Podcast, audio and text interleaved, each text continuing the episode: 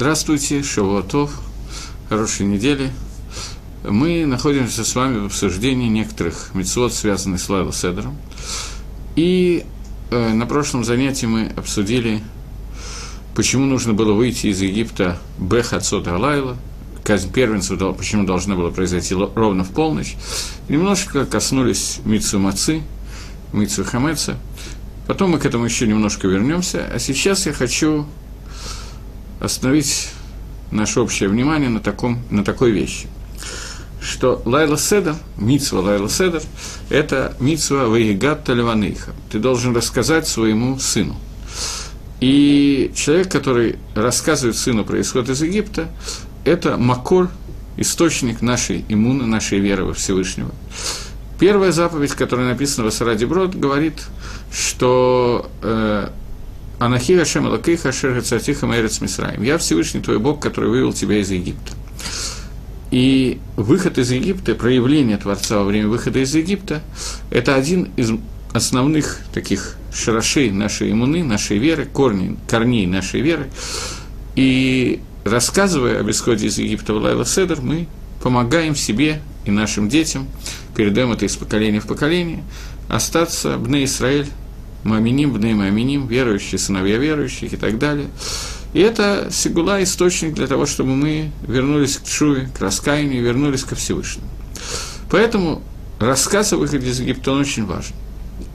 Естественно, что при выходе из Египта одна из наиболее известных и наиболее серьезных вещей, которые связаны с выходом из Египта, это Асара Макот, 10 казней, которые происходили в Египте. И поэтому я хочу остановиться, на часть, остановиться, рассказать немножко о части из этих казней. И плюс к этому э, я на прошлом уроке коснулся того, что человек, который, по-моему, коснулся, человек, который не сказал трех вещей, он не выполнил обязанности Пейсаха, Седера. Это Пейсах, Мацо, Марор. Вот эти вещи, которые я бы хотел завершить сегодня полностью рассказ на, эти, на эту тему. Я не буду касаться всех десяти казней, буду рассказывать всеми драшим, которые происходили во время десяти казней. Мы с вами уже обсудили в прошлый раз, я просто напоминаю, чтобы было легче следить за нитью, что с каждой казнью Амисраэль повышался и поднимался со ступеньки на ступеньки в своей иммуны, в своей понимании Гашгахи, понимании того, что такое Всевышний, что такое Акодыш Брагу. При этом мы говорили, что был обратный вектор, мы спускались э, в другом виде Ецаргары, который у нас существует, а именно Ецер э, Сафека, сомнения, которые у нас есть. Это мы обсудили. Теперь я хочу остановиться на казнях. Причем здесь важно понять, я не знаю, опять же, я не знаю точно, с кем я сейчас разговариваю, к кому я обращаюсь, поэтому я говорю вещи, которые могут быть очень простые, но при этом очень важные. Когда человек дает Лайла Седр, ведет Лайла Седр и рассказывает во время Седра для своих детей, он должен ориентироваться на возраст и уровень понимания ребенка. Потому что Мицва Вегигат, расскажи, она связана с Микабелем, с тем, кому я рассказываю, с тем, кто принимает этот рассказ. И это всегда зависит от гостей, которые приходят на Лайла Седер, и от детей, которые там находятся. И в основном мы обязаны ориентироваться на детей, а не на гостей, потому что заповедь рассказывать своему сыну. И поэтому то, что я сейчас расскажу, я не, не рекомендую рассказывать детям любого возраста, поскольку надо понимать, что есть дети такого возраста, что самое правильное, что существует самый правильный рассказ Лайла Седер – это рассказать, как тяжело мы работали в Египте, как мы носили тяжелые мешки, вскочить, положить мешок на спину, показать, как это было тяжело, для того, чтобы ребенок мог почувствовать и понять на доступном ему языке. Бывают дети немножко другого умственного развития, другого возраста, детям не всегда 5 лет, иногда им 25 лет. Им надо рассказать совершенно другой сипур, не обязательно показывать, как мешки переносили с места на место, можно что-то другое придумать и рассказать и так далее. Но понятно, что к тому, кто рассказывает, и к тому, кто сидит на седере, даже если он не рассказывает, а слушает, к нему тоже относится то, что сказано у Рамбама, и э, на самом деле Рамбам приводит просто кусочек из пасхальной годы. Хаяф Адам Ларгиш Киилу Гуахшаф Человек должен почувствовать, как будто он сегодня выходит из Египта. Почувствовать этот процесс выхода из Египта – это достаточно тяжелый процесс, это тяжело сделать. И для некоторых людей более глубокое осмысливание того, что происходит во время казни, каждой казни и выхода из Египта может этому помочь, помочь другому, что-то другое может помочь. Поэтому люди индивидуальны. Мы знаем невероятное количество мидрашим, которые рассказаны про 10 казней из Египта. Сейчас я хочу вас познакомить не с мидрашим, а с анализом, который делает Магараль, этих десяти казней, остановлюсь, может быть, на двух, больше явно не успею это сделать. Э, Магараль пишет, что Асара Макот, число 10, 10 казней, которые были, они идут в Макбиль, они идут параллельно с десятью э, Маамарот, которыми, с десятью речениями, которыми Всевышний создал мир. Я не помню, говорил я на эту тему в прошлый раз или нет, мне кажется, что нет. Э, и нужны были 10 казней для того, чтобы они шли параллельно этим 10 речениям. И Мораль спрашивает такой вопрос. Зададим ему этот вопрос. Э, зададим его так. Вначале зададим его так. Двойной вопрос. Вопрос номер раз. Зачем Всевышний, который все может и все умеет, должен был сделать 10 казней? Сделал бы одну казнь. Один раз сильно стукнул по голове, сильнее, чем раньше. Так что все египтяне во главе с фараоном решили, что самое правильное сейчас немедленно выпустить евреев из Египта, и все бы закончилось. Почему этого не произошло? Зачем нужно было сделать Асара Макот? Мораль говорит, что это нужно было сделать, поскольку Асара Макот, они связаны с Асара Маамарот, с десятью речениями, который был создан мир. А Перкиавод, который был задолго до Морали, Мишна в трактате Перкиавод задает вопрос, зачем Всевышний создал мир десятью речениями? Говорит Мишна, что Алам не враба Асара Маамарот, Велама – Почему было не создать его одним речением? Для того, чтобы дальше Миша дает интересный ответ. Для того, чтобы дать награду садиким, который помогает существовать миру, который создан целыми десятью речениями Творца. Зачем и чтобы наказать Рашоим, нечестивцев, которые уничтожают мир, для создания которого Всевышнему потребовалось целых 10 речений. Это, это Мишна в трактате вот, наверное, очень известная Мишна. И на эту Мишну мораль ставит простой вопрос – Давайте себе представим немножко иначе. Не с миром, с миром мы мало представляем, что такое мир. Есть э, какая-то вещь, которая делается, я не знаю, стул, стол, дом, строится дом. Э, строительство дома, э, как его называют, каблан, подрядчик, оценивает э, в 100 тысяч долларов. Дом будет стоить 100 тысяч долларов. Но он его говорит, но я его оцениваю, Лымайса, на самом деле, строительство 100 тысяч, а я его оцениваю в миллион. Для того, чтобы, если ты этот дом разрушишь, то ты был обязан заплатить миллион. Если ты его не разрушишь, то нет. Но если ты разрушишь, тебя накажут, как будто бы оштрафуют, как за миллион долларов. Лымайся, цена дома на рынке остается 100 тысяч. Какая разница слова, которые произнес подрядчик? Теперь переведем этот вопрос на вопрос на перке, а вот вопрос морали. Если Лымайса, Акодыш Барагу мог создать мир одним речением, какая разница, сказал он, одно речение, десять речений, мир остался тем же самым миром. Поэтому наказывать Рашоем должны за то, что они вот этот конкретный мир разрушают. Мазами, Шанели, какая мне разница, какая была история строительства этого мира? Это вопрос, который Мораль дает на эту Мишну в Перке, а вот и отвечает на этот вопрос, что Микох этой Шилы из этого, из этой Мишны мы видим, что Лемайса, мир, который был бы создан одним речением, был бы другой мир, чем мир, который создан десятью речениями. Каждое речение, которое участвовало Маамар, я не знаю, слово речение мне не нравится, поэтому буду использовать еврейское слово Маамар.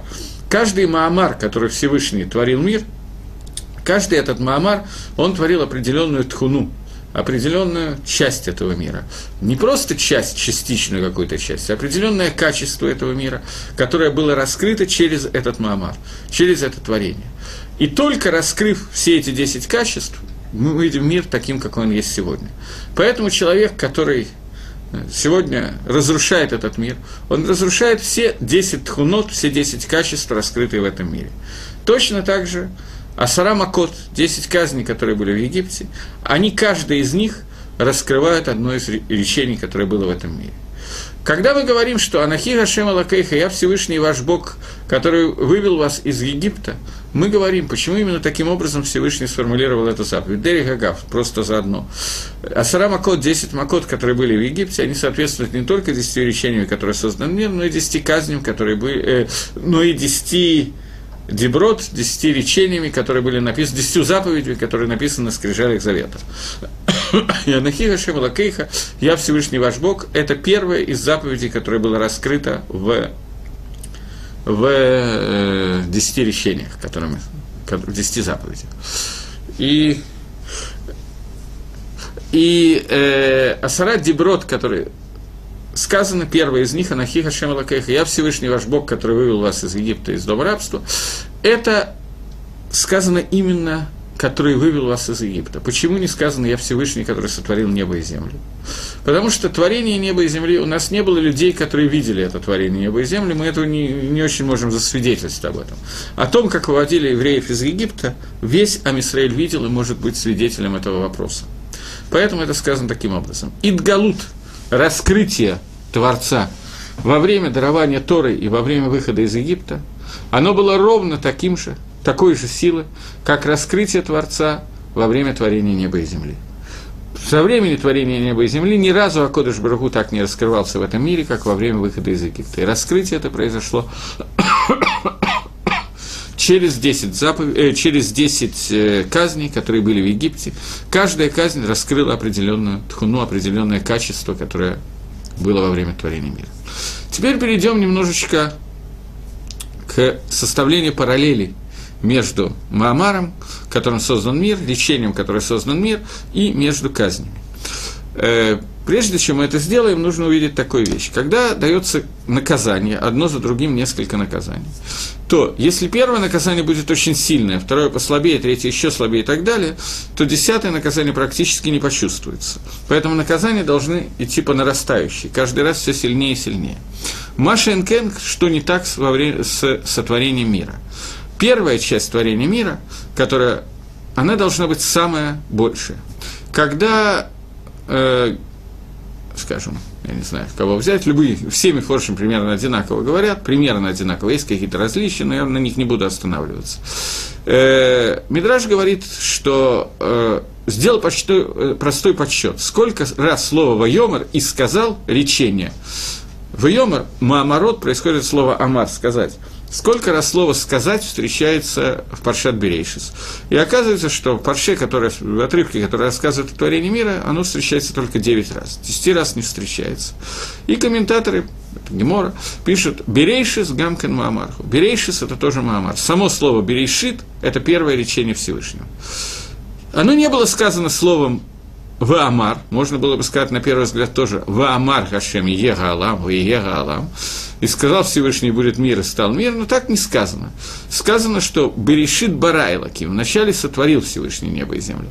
Почему это так? Потому что то, неважно, не будем сейчас входить в эти детали, но Берешит – это первый Маамар, и, как объясняет Рамбан, этим Маамаром был сотворен изначальный некий хомер, потенциально был сотворен весь мир, как Раша объясняет, скажем, потенциально э, произошел весь мир, и каждый следующий мамар выводил из потенциальной части этого мира в кинетическую, в действительную.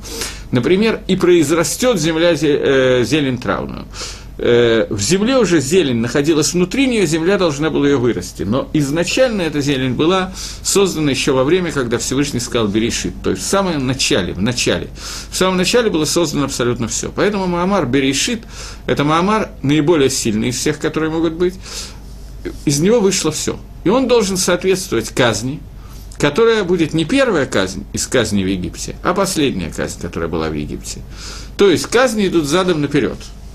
Таким вот образом они идут. Поэтому Маамар Берешит будет соответствовать казни, которая называется Макат Пхарот. Э, когда-то, много лет назад, мне рассказали или показали, я уже не помню, э, вероятно, я слышал это от кого-то, что Гаон Вильна, Вильнюсский Гаон говорил о том, что все заповеди Торы и вся суть Торы содержатся в первом отрывке Торы, который называется Берешит, в первой парше Торы. А вся парша Торы, она зашифрована в первом слове Торы – в слове «берешит». Э, такой комментарий Вильнюсского Гауна, который очень известный комментарий.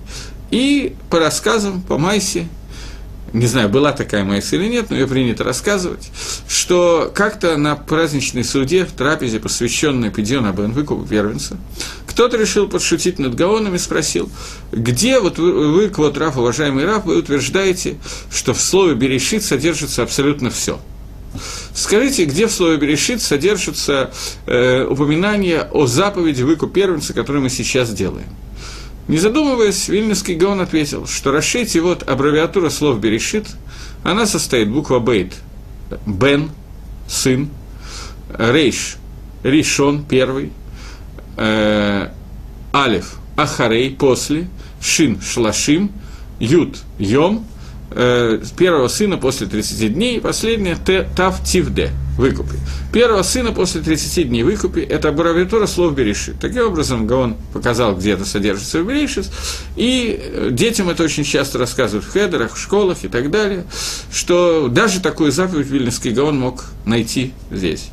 После того, что я вам сказал, мы можем увидеть, что именно эта заповедь, по идее своей, должна была быть наиболее, в наиболее яркой форме зафиксирована в слове «берешит».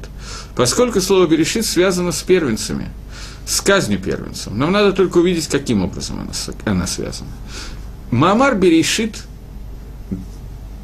речение Всевышнего в начале, это речение, которое, в котором содержится потенциальное все творение мира. Сотворено все, из чего в дальнейшем происходит весь мир. Раша, комментируя слово Берешит, говорит, ради двух начал, Бейт решит, ради двух начал был создан мир. Что это за два начала? Исроиль и Тора. Исроиль и Тора. Раши доказывает, почему Исроиль Тора называется решит, находит эти слова в Танахе. Мы сейчас этим заниматься не будем. Это один из комментариев Раши. Там есть два комментария. Один из комментариев Раши. Мы сейчас этим заниматься не будем. Но ради того, чтобы ради Исроиля и ради Торы был создан мир. То есть ради того, чтобы Исроиль получил Тору, ради этого было создано небо и земля. Таким образом, эта первая фраза Тора читается так. «Берешит бара Элакима да Шамаева да Вначале сотворил Всевышний небо и землю. Для того, чтобы объединились два начала, то есть Исроиль Тора, были сотворены небо и земля. Цель творения мира – это объединение Исроиля Тора. В другом месте сказано «Бниба хури Исроиль». «Сын мой, мой первенец Исроиль». Исроиль назван первенцем. Первенец, что такое суть понятия первенец? Мы знаем различные истории про первородство, еще что-то. Исаф и Яков – они не поделили немножечко, у них был некоторый махлокис по поводу того, кому должно достаться первородство, Исаву Якову. Яков получает первородство. В чем суть первородства? Вправо на жер... Икар, Бейкар, вправе на Авойду, на службу Всевышнему, на жертвоприношение. Икар, суть Авойды, это право, э, суть Бахуры, а первородство – это право на приношение жертв. И это право на приношение жертв находилось у, жертв, э, у первенцев. В дальнейшем, после того, как первенцы тоже участвовали в том, что они сделали золотого тельца, у них оно было забрано и передано Кагиним. Есть Перуш, он приводится в Варахайм, я не знаю, кто автор этого Перуша, я его видел в Варахайме, Кадош, который приводит о том, что в будущем этот гам будет метукан, этот изъян будет исправлен, и Авойда вернется к первенцам служба вернется к первенцам. Это не означает, что она будет забрана у Каганим. Каганим тоже будет участвовать в Авойде, но первенцы тоже вернутся, я не знаю, как они поделят между собой, там этого не написано, или и ту, и другую, любую работу могут делать и те, и другие, но во всяком случае первенцы будут участвовать в жертвоприношениях наравне с Каганим или не знаю деталей. Э, и это очень понятно, потому что любой гам, любой изъян, который должен который существует сегодня в мире, он должен когда-то быть ликвидирован, он должен быть когда-то аннулирован, метукан, исправлен. Поэтому первенцы должны вернуться к Авадат Хашем, к службе в храме и так далее. Э, когда Маширабейну приходит к фараону, то он говорит известную фразу. Коамар Хашем, так сказал Всевышний, Шалаха Тамива Авдуни, отпусти мой народ, чтобы он служил мне. О какой службе идет речь? Маширабейну впервые раскрывает Всевышнего в виде пророчества, Творец открывается Маше на горе Синай, в кусте, который горит и не, и не сгорает, и говорит ему, пойди, выведи евреев из Египта, и вот знак этого исхода из Египта, что вы будете служить Всевышнему на этой горе. Эта гора – это гора Синай. Через 49 дней после исхода из Египта, на 50-й день, на этой горе была дана Тора – в праздник Шивот. О какой службе идет речь? О службе Матан Тойра. Вы будете ликабель Тора, это та служба принимать Тора, это та служба, которая обещает Всевышний Маше. И Маше приходит к фараону и говорит, отпусти мой народ, чтобы он принял Тору. Фараон отказывается отпустить Израиль для принятия Торы. То есть, что делает фараон? Он делает то, что противоположно замыслу Всевышнего, который э, открыт во фразе «берешит». Ради двух решит, ради объединения этих двух решит, Тора и Израиля, ради этого был создан мир. Говорит порой, я не знаю, кто такой Гашем, а Израиля я не отпущу. Таким образом, конечное наказание, которое должно постичь Паро, это наказание, которое связано с Пхарот, с первенцами, Макат Пхарот, когда умирают все первенцы в земле Египта, И это наказание является последним, во время которого Паро наконец разрешает Амисраэль пойти и принять Тору, потому что через эту маку, через это наказание раскрывается понятие того, что Амисраэль должен лавот лаша. Это то, что увидел Амисраэль, не знаю, что точно увидел Паро, был это дикий ужас, безусловно, у всех египтян, которые требовали, чтобы отпустили евреев. Но одновременно с этим они, безусловно, что-то увидели, хотя нас больше интересует, что увидели в это время евреи.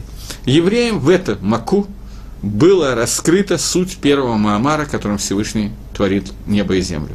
Им было раскрыто объединение Пхор, Исраэль, Кенегет Пхор Мицраем, который против Пхор Мицраем. Пхор Мицраем умирает, их не остается, ни одного первенца в Египте не остается. По причине того, что само первенство – это часть Авадат Гашем, это часть службы Всевышнего. Весь Мицраем – это Гефих, это обратная сторона. Это то, что против службы Всевышнего. Поэтому египтянские первенцы умирают, и первенцы Израиль, а Израиль, который называется Бнибхари Израиль, он выходит из Египта для того, чтобы получать Тору. Это последний из казней, который помогает нам раскрыть, понять, что открылось в первом Маамаре, в первом Итмаре, который был в Египте, э, который был во время, когда был создан мир. Я еще раз повторяю вам, что когда мы рассказываем детям, то надо учесть, что есть дети, которые я не призываю рассказывать то, что я сейчас говорю, потому что есть дети, которым можно это рассказывать, есть дети, которым не стоит этого рассказывать. У меня, например, бывает очень сложная ситуация во время, когда я веду Лайла Седер. Я не знаю точно, что мне надо говорить и кому мне надо говорить, поскольку у меня разница между детьми примерно 22 года, между старшей дочкой и младшим сыном, и одному ребенку нужно одно, другому ребенку нужно другое. Это всегда проблема. И нужно каким-то образом лишалев, нужно каким-то образом это совместить, знать, что и когда и кому рассказывать. У меня это, например, не очень получается, потому что либо скучно одному ребенку, либо скучно другому ребенку. Но, тем не менее, хотя бы для самих себя мы можем увидеть какие-то вещи. Если кому-то это поможет, то уже хорошо. Двинемся дальше. Остановимся на втором Маамаре, которым Всевышний говорил, когда создавал мир. Маамар, о котором я говорю сейчас, это Маамар, который звучит «В Йомар Хашем в Иор в Иор». «Искал Всевышний, будет свет, и стал свет. И увидел Всевышний, что свет хороший, разделил Творец свет от тьмы, и был вечер, и был утро, день один». Творение света – в данном случае с самого начала очень видно, о чем идет речь, потому что какой казни это соответствует, предпоследней, девятой казни, которая была в Египте, казнь, которая называется Макат Хоших, казнь темнотой. Здесь мы сразу видим, что есть какая-то параллель между светом и темнотой, это даже легче увидеть, чем между Берейшис и Пхор, но тем не менее здесь тоже возникает некоторый вопрос. Первое решение Всевышнего было «и будет свет, а не будет тьма», а казнь была почему-то наоборот, что будет тьма, а не будет свет – и понятно, что здесь есть некая... Теперь для того, чтобы увидеть, состыковать эти два явления, давайте проанализируем текст Торы, когда Всевышний диктует Маше, и Маше записывает, и сказал Всевышний будет свет, и стал свет, и отделил Всевышний свет от тьмы, и назвал Всевышний свет днем, а тьму назвал ночью. Говорит Раши – что Всевышний разделил свет от тьмы, потому что увидел Творец, что нехорошо, чтобы этим светом в перемешку пользовались праведники и грешники. Поэтому он скрыл этот свет, Ганас его, положил его в гнизу, закрыл, для цадиким латитлово, для праведников, которые появятся в грядущие времена. Таким образом, свет этот убран и скрыт каким-то образом. Какие-то накудот этого света, понятно, что есть, но он скрыт для праведников в грядущих временах. Что такое свет? Свет Орсов, Ор Эйнсов Барагу, бесконечный благословенный свет, который, о котором который существует, это то влияние, которое посылает Творец. И это влияние скрыто от бриот, и мы его не видим в том виде, в котором Всевышний изначально его создал так, чтобы мы когда-то его увидели. И мы блуждаем во тьме, если можно так сказать. Но этот свет существует каким-то образом. И Гакодыш Барагу его обещал раскрыть грядущие времена для садики. Что происходит в Египте? В Египте происходит такая ситуация, что во всех жилищах египтян полный хоших, полный стопроцентный хоших, темнота. В жилищах, которые были у евреев, у Бухольмаш, э, Машаватейх, во всех жилищах, которые были у евреев, не только в земле Гошин, где бы ни находились евреи, в том месте находился ор, в том месте находился свет – и свет, который был у евреев, Это был такой немножко нестандартный свет. Э, во-первых, тьма Хошек длилась не один день, она длилась 6 или 7 дней. И эти дни, в, первый день, в первые три дня, была такая темнота, что египтяне не видели ничего. Во вторые три дня темнота была такая, что она была как бы густая темнота, я не очень знаю, что это такое физически, что тот, кто сидел, не мог встать, тот, кто стоял, не мог сесть. Она просто как бы сгустилась, они не могли двигаться. Все, они оставались на своем месте. При этом евреи вполне передвигались, заходили в дома египтян, и смотрели, египтяне до этого у них брали в долг какие-то вещи и не отдавали. И они смотрели, где находятся эти вещи, чтобы потом, во время казни первенцев, приходить и говорить, что вот ты забыл мне отдать то-то, то-то, когда уже египтяне сказали, выходите из Египта, так это у тебя лежит в втором ящике сверху, а это у тебя лежит в четвертом снизу. И забирали свои вещи, которые египтяне забыли в кавычках им отдать. И Мидраш говорит, что они видели, не открывая ящики, они могли смотреть, один из Мидрашим говорит, что они могли смотреть сквозь ящики, ящики и видели просто такое небольшое рентгеновское излучение такое у них было. Это ор, который был Маколь Машавот Шель Исраиль. Во всех жилищах евреев был такой свет, который позволял им видеть даже сквозь стены. Что имеется в виду? Что за темнота, во время которой нельзя двигаться с места, нельзя встать, нельзя сесть, человек находится на месте? И что за свет, который позволяет проникнуть взглядом сквозь предметы? Но ну, свет, такой пример мы уже знаем. Этого света это действительно рентгеновское излучение. Э, в этом месте, может быть, уместно какой-нибудь анекдот сказать короткий про рентген. Рентген выдумал, э, скоро, скоро, уже скоро дадут нам упрятанный свет. Не могу ответить на этот вопрос, это зависит от нас с вами, это зависит от того, когда мы сможем раскрыть этот свет. Свет существовал и существует и поныне. Так вот, э, так вот, Всевышний устроил... А, я анекдот хотел рассказать, давайте я его все-таки расскажу. А, анекдот состоит в том, кто придумал первый рентген. Обычно говорят, что рентген придумал человек по имени Рентген. Это неправда. Его придумал русский купец Сотников, когда пришел в стельку пьяный домой и сказал, жене, я тебя стерва насквозь вижу. Вот, так э, Ам тоже видел насквозь через шкафы и так далее, что там находится, но пользовался он для этого таким рентгеновским аппаратом, который называется казнь темнотой. Макат Хоших. Есть Гемора в трактате Авойда Зойра, который говорит, что в будущем Всевышний Мацеет Хамамин Артика выносит солнце из своего футляра, в цадиким не трапим по, в рашоем не срафим по. Цадиким излечивается с помощью этого света, солнца, которое будет а Рашоим, нечестивцы, они, наоборот, сгорают от этого жара, который палит из солнца. Э, я не буду останавливаться сейчас на том, что такое в духовном плане нартик, футляр, который есть у солнца. Но Гемора говорит в этом месте, что один и тот же яркий солнечный свет, который раскроется более, больше, чем он раскрыт сегодня каким-то образом, он даст такую температуру, от которой Рашоим будут умирать от жары, просто сгорать. А цадиким, наоборот, будут вылечиваться от этого. Таким образом, мы видим, что одно и то же явление, один и тот же свет может на двух людей влиять совершенно по-разному. Это говорит Гемора. То же самое говорит здесь Мидраш. Надо понять, что что такое свет и что такое тьма. И что такое человек, который сидел, не мог встать, тот, который стоял, не мог сесть. Свет служит в этом мире. Я сейчас имею в виду не солнечный свет и не свет лампочки и прожекторов, которые светят в лицо и так далее, я имею в виду немножко другое. Свет служит в этом мире для того, чтобы с его помощью мы двигались, передвигались.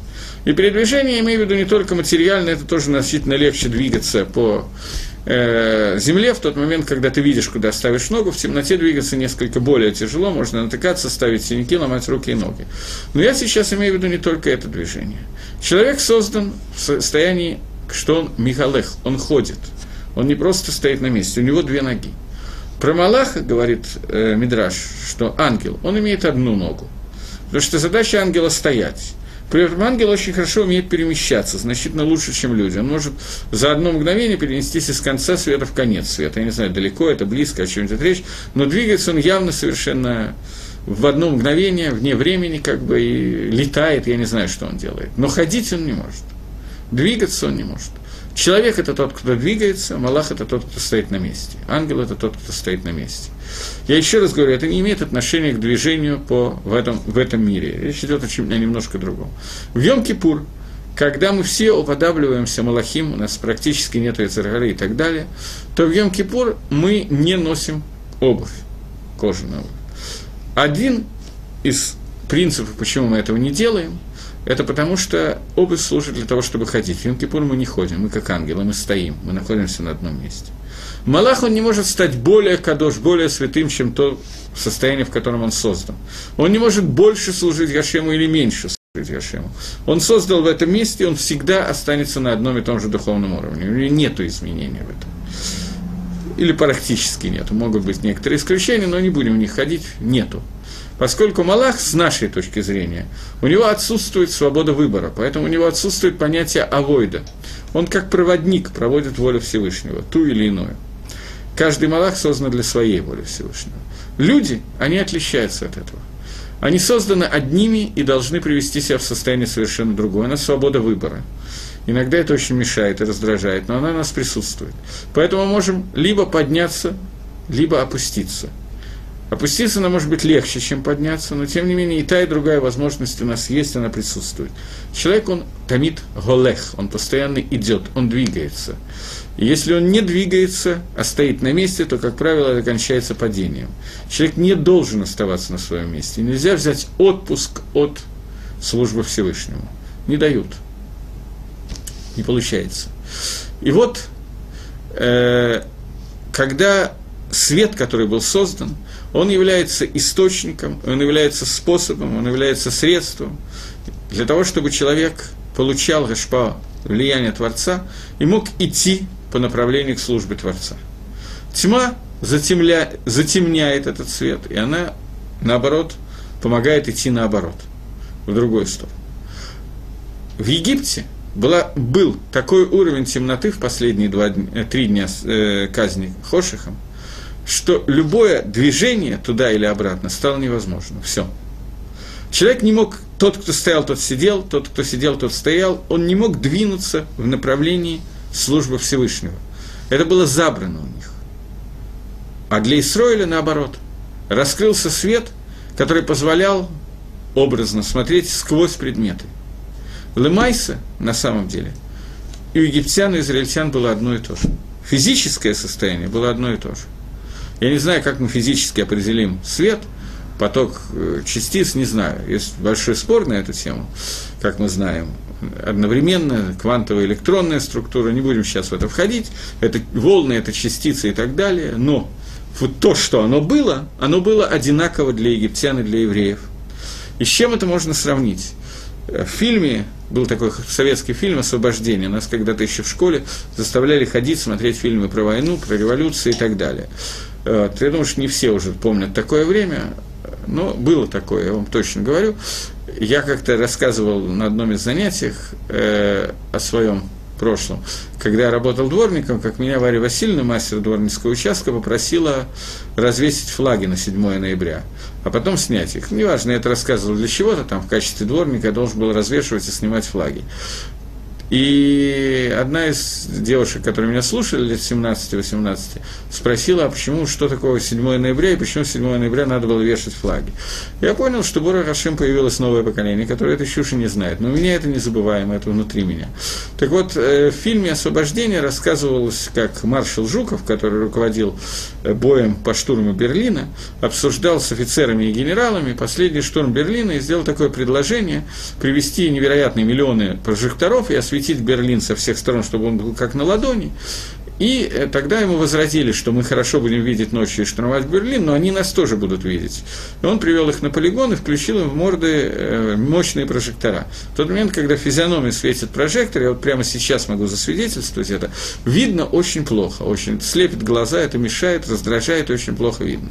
Но при этом, что я хочу от этого примера, что в тот момент, когда свет чересчур яркий для конкретного человека, для конкретной сетчатки глаз, то этот человек находится в темноте. Темнота – это не имеет, это может быть избыток света, но в этот момент он не ориентируется, он не видит, он не может двигаться и так далее.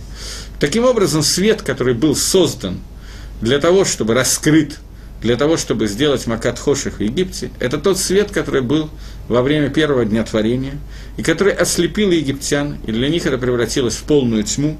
Они не могли встать, сесть, они не могли сдвинуться с места, все. Это избыток света Творца превратился им в Хоших. Для Израиля, наоборот, поскольку они находились к этому моменту на совершенно иной ступени – они поднялись за первые восемь казней на такую ступень, что этот свет раскрыл их, те замыслы Всевышнего, которые Мидраш в символической форме рассказывает нам, что они видели через предметы. Им было раскрыто абсолютно все. Суть предметов, которые им нужно было взять у египтян для того, чтобы поднять стены сосуд к душе, те искры святости, которых не есть, забрать обратно египтян и внести с собой в Эрицесрой, чтобы они были с ними во время дарования Торы, не знаю еще для чего – все эти вещи были раскрыты. Им было раскрыто, евреями было раскрыто во время этой казни Хоших сущность очень многих вещей. Но далеко не все евреи выдержали эту казнь. Мы знаем, что Мидраш говорит, что одна пятая, есть такой посук в Торе, «Хамушим алуб на Исраэль Мимицраем», «Яцу», «Хамушим яцуб на Исраэль Мимицраем». И Мидраш говорит, что такое «хамушим», Дословно в русском переводе, обычно, я не смотрел все переводы, которые есть, но стандартный русский перевод говорит «вооруженные вышли евреи из Египта». Почему хамушим вооруженные, я точно не знаю, откуда это слово взялось. Но Раша говорит, что хамушим есть, которые говорят от слова хамеш, одна пятая, есть, которые говорят от слова хамишим, одна пятидесятая часть вышла из Египта. Куда делись все остальные, если вышла только одна пятая или одна пятидесятая? Все остальные умерли в Египте во время казни тьмы. Почему именно казни тьмы? Потому что для того, чтобы египтяне не видели, что часть евреев умирает, поэтому Акодыш Барагу это сделал в тот момент, их убил, когда египтяне ничего не видели. Но понятно, что это не единственная причина. Именно казнь избытком света, то, что избыток света, его не могли выдержать ни египтяне, они слепли от этого, ни евреи, которые недостойны были увидеть этот избыток света, потому что за прошлые казни они не не поднялись до того уровня, когда этот свет мог быть для них раскрыт, поэтому они умирают во время этой казни, казни, которая называется Хоших. Таким образом, э, мы разобрали связь между двумя Маамарим и двумя э, казнями, которые были в Египте. Эти две казни, они также соответствуют Асара Диброд, десятью речениями, которыми, которые э, Всевышний раскрыл в виде десяти заповедей. Казнь первенцев – она соответствует речению Анахи Хашем Лакейха. «Я Всевышний Бог твой, который вывел тебя из Египта». Связь напрашивается. Пхор – это тот человек, который посвящает себя службе Творцу. Ам Исраэль выходит из Египта после казни Пухарот, и это, в этой казни раскрывается пхина, суть Маамара Берешит, то, ради чего создан мир, и это то, что раскрыто им было в первую заповедь, когда было сказано «Я Всевышний, который вывел тебя из Египта», то есть ради вот этой вот вещи, выход из Египта, ради того, чтобы был народ, который называется Израиль, Яшар, Кель, прямо ко Всевышнему, народ, который объединяется с Творцом. Вторая из казней, которая была в Египте, э, вторая с конца, девятая казнь, Хоших, она соответствует Лои Елаха Элаким Ахирим. Она соответствует из десяти заповедей, заповеди «Не будет у тебя других богов передо мной». Запрет на идолопоклонничество – Идолопоклонничество – это, с одной стороны, как бы вытекает из того, что я Хашем Лакаиха, я Всевышний Бог твой. С другой стороны, показывает, что обращение к Творцу может быть только тем способом, который Творец нам заповедовал это сделать. Мы не можем обращаться к Творцу через любых посредников, кроме определенных разрешенных способов. Мы сейчас, опять же, не будем их обсуждать. Мы должны молиться Творцу, а не воздействовать на ангела. Это суть идолопоклонничества – раскрытие Творца происходит нам. Мы ведь не видим самого Творца, не ощущаем, это невозможно. Мы не ощущаем даже, в общем, как Творец управляет миром, к сожалению, далеко не всегда. Но то, что нам дано иногда увидеть, нам иногда увидеть какие-то проявления Творца, воли Творца в этом мире. Вот эти вот проявления воли Творца, которые мы видим, это проявляется через тот свет, Ор Инсов Барагу, бесконечный свет, который создан Творцом для того, чтобы осветить нас э, казнь Хоших, казнь, которая происходит э, в Египте через темноту, когда египтяне наказаны этой темнотой, эта казнь соответствует запрету на идолопоклонничество. Любой, любой способ поклонения идолу – это разрыв между светом, идущим прямо от Творца, мималь, сверху, разрыв, когда мы обращаемся к какому-то среднему явлению, к какому-то промежутку и пытаемся воздействовать на него, вместо того, чтобы получить гашпо, влияние Творца на нас. Поэтому эта казнь соответствует запрету на идолопоклонничество. Для любителей Кабалы я не буду в это входить, но два-три слова скажу.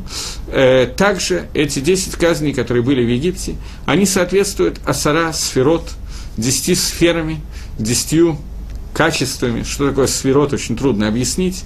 Сферот, как объясняет Рамхаль, это не невра, это не создание и это не боре. Мы ощущаем Творца через те способы, которыми он влияет на наш мир. Эти способы – это и есть 10 сферот. И Рамхаль говорит, что это можно сравнить, я другого объяснения лучшего не видел нигде, с куском угля, который горит. Мы видим уголек и видим то, что вокруг него есть... Э, вокруг него есть какие-то, э, какое-то сияние уголька. Тут кто-то как раз задает вопрос, на который я уже начал э, отвечать. Есть ли связь между десятью казнями и десятью сферот? Я именно на эту тему сейчас говорю. Вокруг угля есть какие-то, какое-то, вот шалгевит, э, пламя. Вот это пламя, оно как бы не сам уголек, но оно связано с этим углем. Также Асара Сферот – это не сам Всевышний, это проявление, которое, которым проявляется Всевышний для всех невроем. Это не Нивра, он кусочек, но он Понимаете, что я имею в виду примерно? Это асра сферот, которые есть, и 10 казней, они связаны с этими 10 сферот. Казнь, они и связаны с 10 Маамарим, связаны с 10 речениями, связаны с 10 заповедями.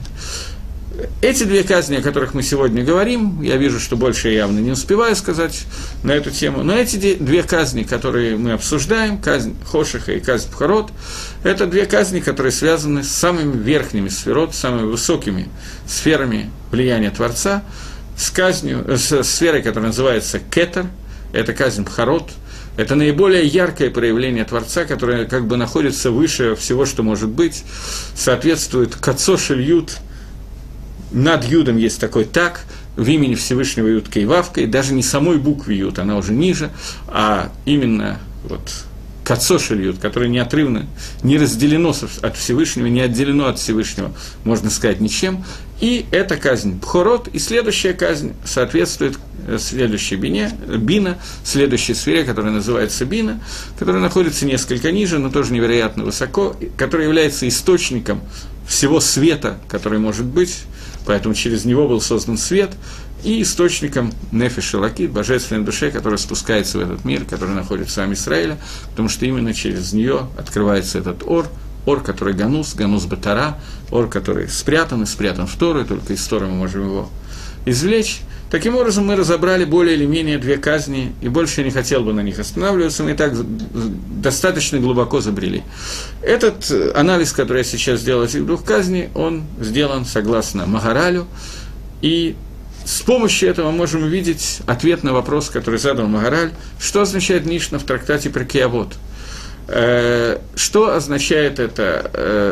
В той терминологии, мне говорят, что вторая сфера – это хохма, в той терминологии, которую я сейчас использовал, хохма и кетер – это одна и та же сфера, и следующая – бина. Э, можно по-разному немножко использовать терминологию, но суть состоит в том, что есть хохма, бина и дата – первые три сферы, в самых верхних из этих сферот, самом близком ко Всевышнему состоянии, верхняя сфера называется кетер, корона – в другом месте она же может являться Малхус на, Мал, сфера Малхус на следующем Штулшелуте сферот. Но поскольку у нас не урок Кабалы и сферот, то я думаю, что вполне достаточно того, что я сказал, для того, чтобы увидеть какие-то вещи. Если кто-то считает себя большим специалистом по сферот, то уже из этого можно дальше вести какой-то анализ и так далее. Э, двигаемся дальше. Э, Сейчас дайте мне секундочку.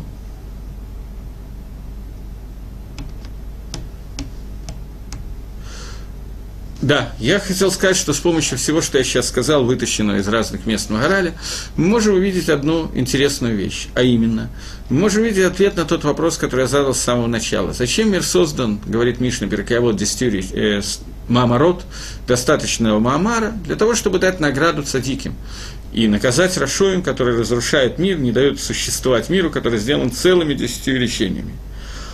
И это не совсем понятно на первый взгляд. Почему это не совсем понятно?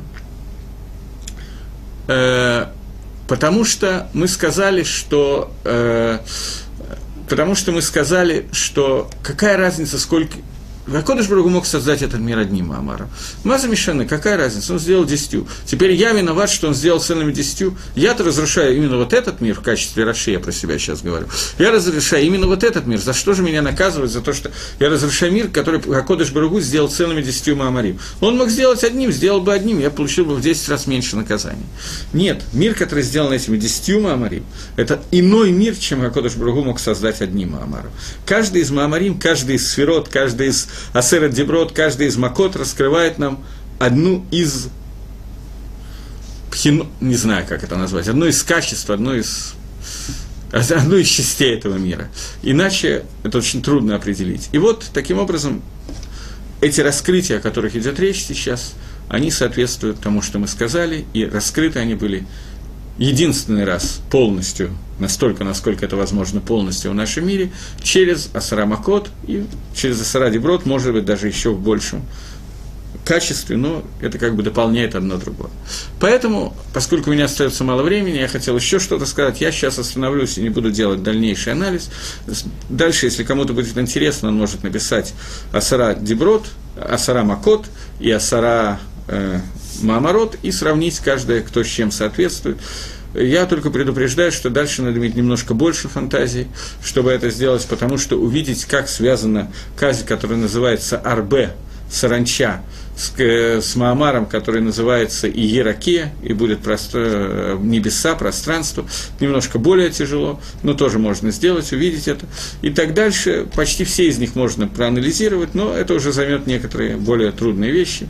Но для того, чтобы какое-то направление было мысли для Ласедра, я думаю, что я сказал достаточно. Теперь я хочу остановиться на том, о чем я обещал остановиться еще в прошлый раз, а именно сказал Рабан Гамлиэль, что человек, который не выполнил три вещи, связанные с, с Пейсахом, не выполнил свои обязанности с Лайла Седер, а именно Пейсах, Маца, Умарор. Пейсах, Маца, Умарор, Шанах, Нуахлим, Аль-Шума. Зачем мы едим Пейсах, зачем мы едим Мацу, зачем мы едим Марор? Сегодня Пейсах мы не едим, мы произносим это, но не едим. Мацу и марор мы едим. И кроме этого мы еще пьем арба косот. Таким образом, для того, чтобы выполнить обязанности Лайла Седер, нам надо рассказать несколько слов про Ициат Мицраем, выпить 4 стаканчика винца и съесть кизайт мацы и кизайт марора, и тем самым, в общем, все выполнили. Все это может продолжаться в течение пяти минут, и Лайла Седр будет закончен.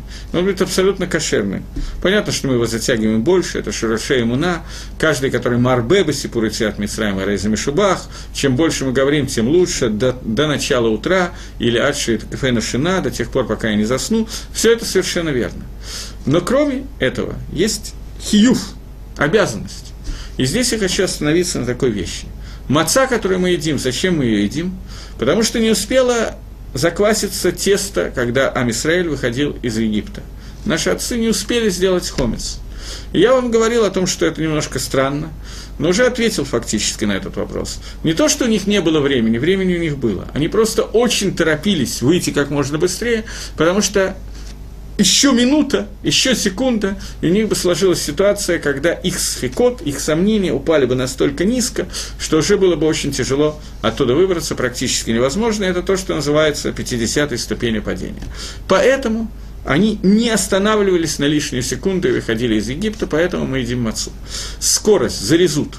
Суть мацы – это быстро, как можно быстрее что-то сделать. Э, у нас существует в этом мире – Арба и Садот Яцергары. Четыре основы Яцерготов, и Яцергары тоже четыре основы. Одна из Исадот, которую я сейчас имею в виду, Исот Яцергары, может быть, один из самых сильных, не факт, но один из них – это лень, отслуд. Человек, который отслан по природе, не хочет ничего делать, хочет отдыхать и так далее. Макор этого отсланута – это хамец. Из хамеца это все растет. Хамец – это то, когда мы оставляем тесто, смешали воду с мукой и оставляем его на какое-то время, и оно само по себе заквашивается. Мне ничего не надо делать, и это превращается в хомец. Альпи Кабола известно, что хомец – это исот шель Ецаргара. Суть хамеца – это Ецаргара. Альпидин по закону нам надо было бы запретить есть хомец вообще. Почему это не сделано? Потому что мы не выдержим этого. Просто не выдержим. А Кодыш Барагу, когда создал этот мир, он, создав этот мир, сделал так, что в человеке объединяется гуф и нашама, тело и душа. Место, через которое происходит это объединение, это система дыхательная, питательная, пищевая и дыхательная. Рот, ну, рот, нос, то место, где мы дышим, и то место, которое мы кушаем. Еда, которая существует в этом мире, мы едим в основном, я не говорю, как мы должны есть, я говорю, как мы едим в основном, потому что существует такая, такое качество, которое называется тава, стремление к получению удовольствия. Через еду мы получаем удовольствие, не только через еду, но через еду мы получаем удовольствие. Лымайса, поскольку вот эта вот часть лица жизни человека, она в принципе должна соединять нефиш и гуф, душу и тело, то она должна являться местом, которое наиболее предназначено для службы Всевышнего.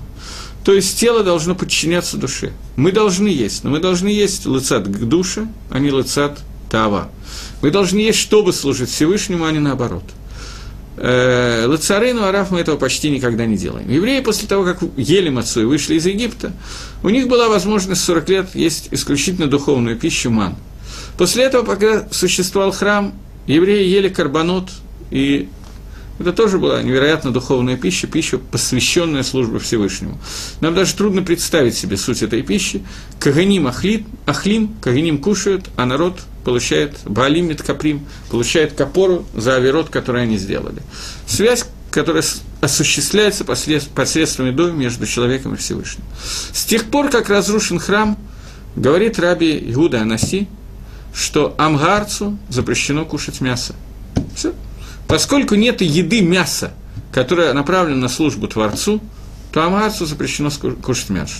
Талмитхохаму можно, потому что Талмитхохам, он весь направлен, он сам весь является как мизбех, как жертвенник. Понятно, что Лагалоху мы не паским, и мы знаем, что амарца прекрасно кушает мясо, приятного аппетита всем и так далее, но Рабиуда Наси такое говорит. И И здесь есть проблема. Э, Гемора говорит, не Гемора, это Мидраж говорит, Гемора я не помню, чтобы он был приведен, но Мидраж говорит, я видел его у Равцода Коина, он говорит о том, что все еда, которая... Надо, начать чуть-чуть раньше. У нас есть такая, такое понятие, которое тоже происходит из того же Маарехета, э, П, это понятие, которое называется молитва. Собственно, наши уроки в основном касаются именно этого понятия молитвы. Мы говорили обо многих-многих каванот, многих-многих намерений, которые мы должны думать во время тфилы. Но, если человек всего этого не делал, что происходит с его тфилой? Он молился так, как мы молимся всегда. Что происходит? Она не достигает небес, она не достигает Всевышнего, она не доходит до Макора, она где-то зависает. И говорит мне кажется, что это прямо в Геморе сказано, но я могу ошибиться. Что все твилот, которые мы молимся в течение года, которые зависли и где-то там ждут, то одна твила, которая, которой мы повалились с каваной в течение года, например, в Йом-Кипур, по-моему, Гемора про эту твилу говорит, то тогда эти твилот поднимутся. Все твилот, которые висели в воздухе, они будут подняты одной твилой в году, которая поднимется до Всевышнего и поднимет все остальные твилот. Одна твила в году – Равцодек Коин говорит, что то же самое происходит с ахилой. Любая ахила, которую мы едим, это ахила, которая Мишум Таева, которая не достигает своей цели, не соединяет материальную жизнь с духовным.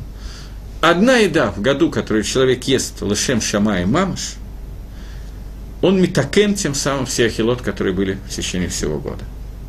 Теперь я думаю, что уже понятно, что я имею в виду, но задаю вопрос – Равцода Коэн пишет, что, та, что речь идет о той ахиле, которой, когда я ем, я благословляю Ашер Китшону, Бамитсвойсов, Эцивану, Аль и так далее. Ахила, в которой я говорю, ты Всевышний, который заповедовал мне есть вот это. Если мы сейчас задумаемся, Безманейну, когда нету карбонот, когда нету жертвоприношений, осталась одна ахила единственная, которая является хиюв де арайса, обязанности сторы, чтобы мы ели – в принципе, написано, что тот, кто ест трапезу в Эриф Кипур, он выполняет заповедь Исторы. Но обязанности у него нету. Он не хаяв есть. Если он ест, то в этом случае он выполняет заповедь Исторы, и он э, митсву делает. Но хиюва у него нет. Он не обязан это делать. Не хочет сделать митсву, не надо. Так же, как у человека нету хиюва, я не знаю, он хочет кушать мясо, он говорит о шерке Чану Бавинсвасер и режет животного, делает шкиту. Но у него нет такого хиюва, это не обязанность. Есть одна еда в году сегодня, которая является обязательной. Это кизайт мацы, который мы едим в Лайла Сетер. Маца зуша она ахлим ма, говорит Рабан Гамлиэль. Зачем мы едим эту мацу? Из-за того, что не успело закваситься тесто наших отцов, которые мы, которые мы сделали, выйдя из Египта. Равцода Коэн пишет о том, что эта еда мацы, это митсва, которая существует, единственная еда, которая является митсвой в году. И она поднимает всю еду хомица, которую мы ели в течение всего года. Весь хомец, который мы съели, съели лолишма, лолишем саудат митсва. Нет, не было этого. Мы выполнили, тем самым подняли всю эту еду. Если мы ее съели лишма, когда мы делали это. Обратите внимание, что одна тфила, сказанная в течение года, с каваной поднимает все тфилот, и одна еда, которую мы ели, поднимает все ахилот, которые мы ели за это время. Чтобы немножко лиматек это может быть, у кого-то э, окажется, что он чуть лучше выполнит заповедь Ахилат Маца в этот Лайла Сетер, тогда у меня тоже будет какой-то схуд, поэтому я пытаюсь сейчас лиматек это, обсластить ту пилюлю, которую я сейчас говорю. Гемора приводит несколько шитот, несколько мнений о том, что такое эцда тоф выра, что такое дерево познания добра и зла. Я, к сожалению, не успеваю рассказать про Марор, я уже вижу, но хотя бы про Мацу я захочу закончить. Э, что такое дерево познания добра и зла, от которого э, ела Хава и Адам? Дерево познания добра и зла – это макор того, что источник того, что у нас вошла Яцергара – Вначале она была снаружи, потом она стала внутри. Это первая ахила, которая была ахила шелисур, ахила лола шем шамай. До, до этого все ахилот, которые они ели, были ахила лошем шамай. Во имя небес. Сегодня мы впустили себя бгам, который входит в нас теперь с каждой ахилой. Любая ахила, которая есть, в ней есть, как любая авейра, которая есть, в ней есть кусочек от эзда тофвара. Поскольку мы внесли в ахилу понятие лолишма, и через Ахилу оно вошло в нас, и в связи с тем, что я вам сказал, что Ахила – это то, что соединяет материальное и душо, духовное, то понятно, о чем идет речь, почему это могло произойти именно из Ахилу, именно из еды. Теперь, каждый раз, когда мы едим, у нас есть какой-то кусочек той еды, о которой я сейчас говорю. Гемора приводит несколько версий, несколько вариантов, что такое, что за дерево было Эзда Тофера.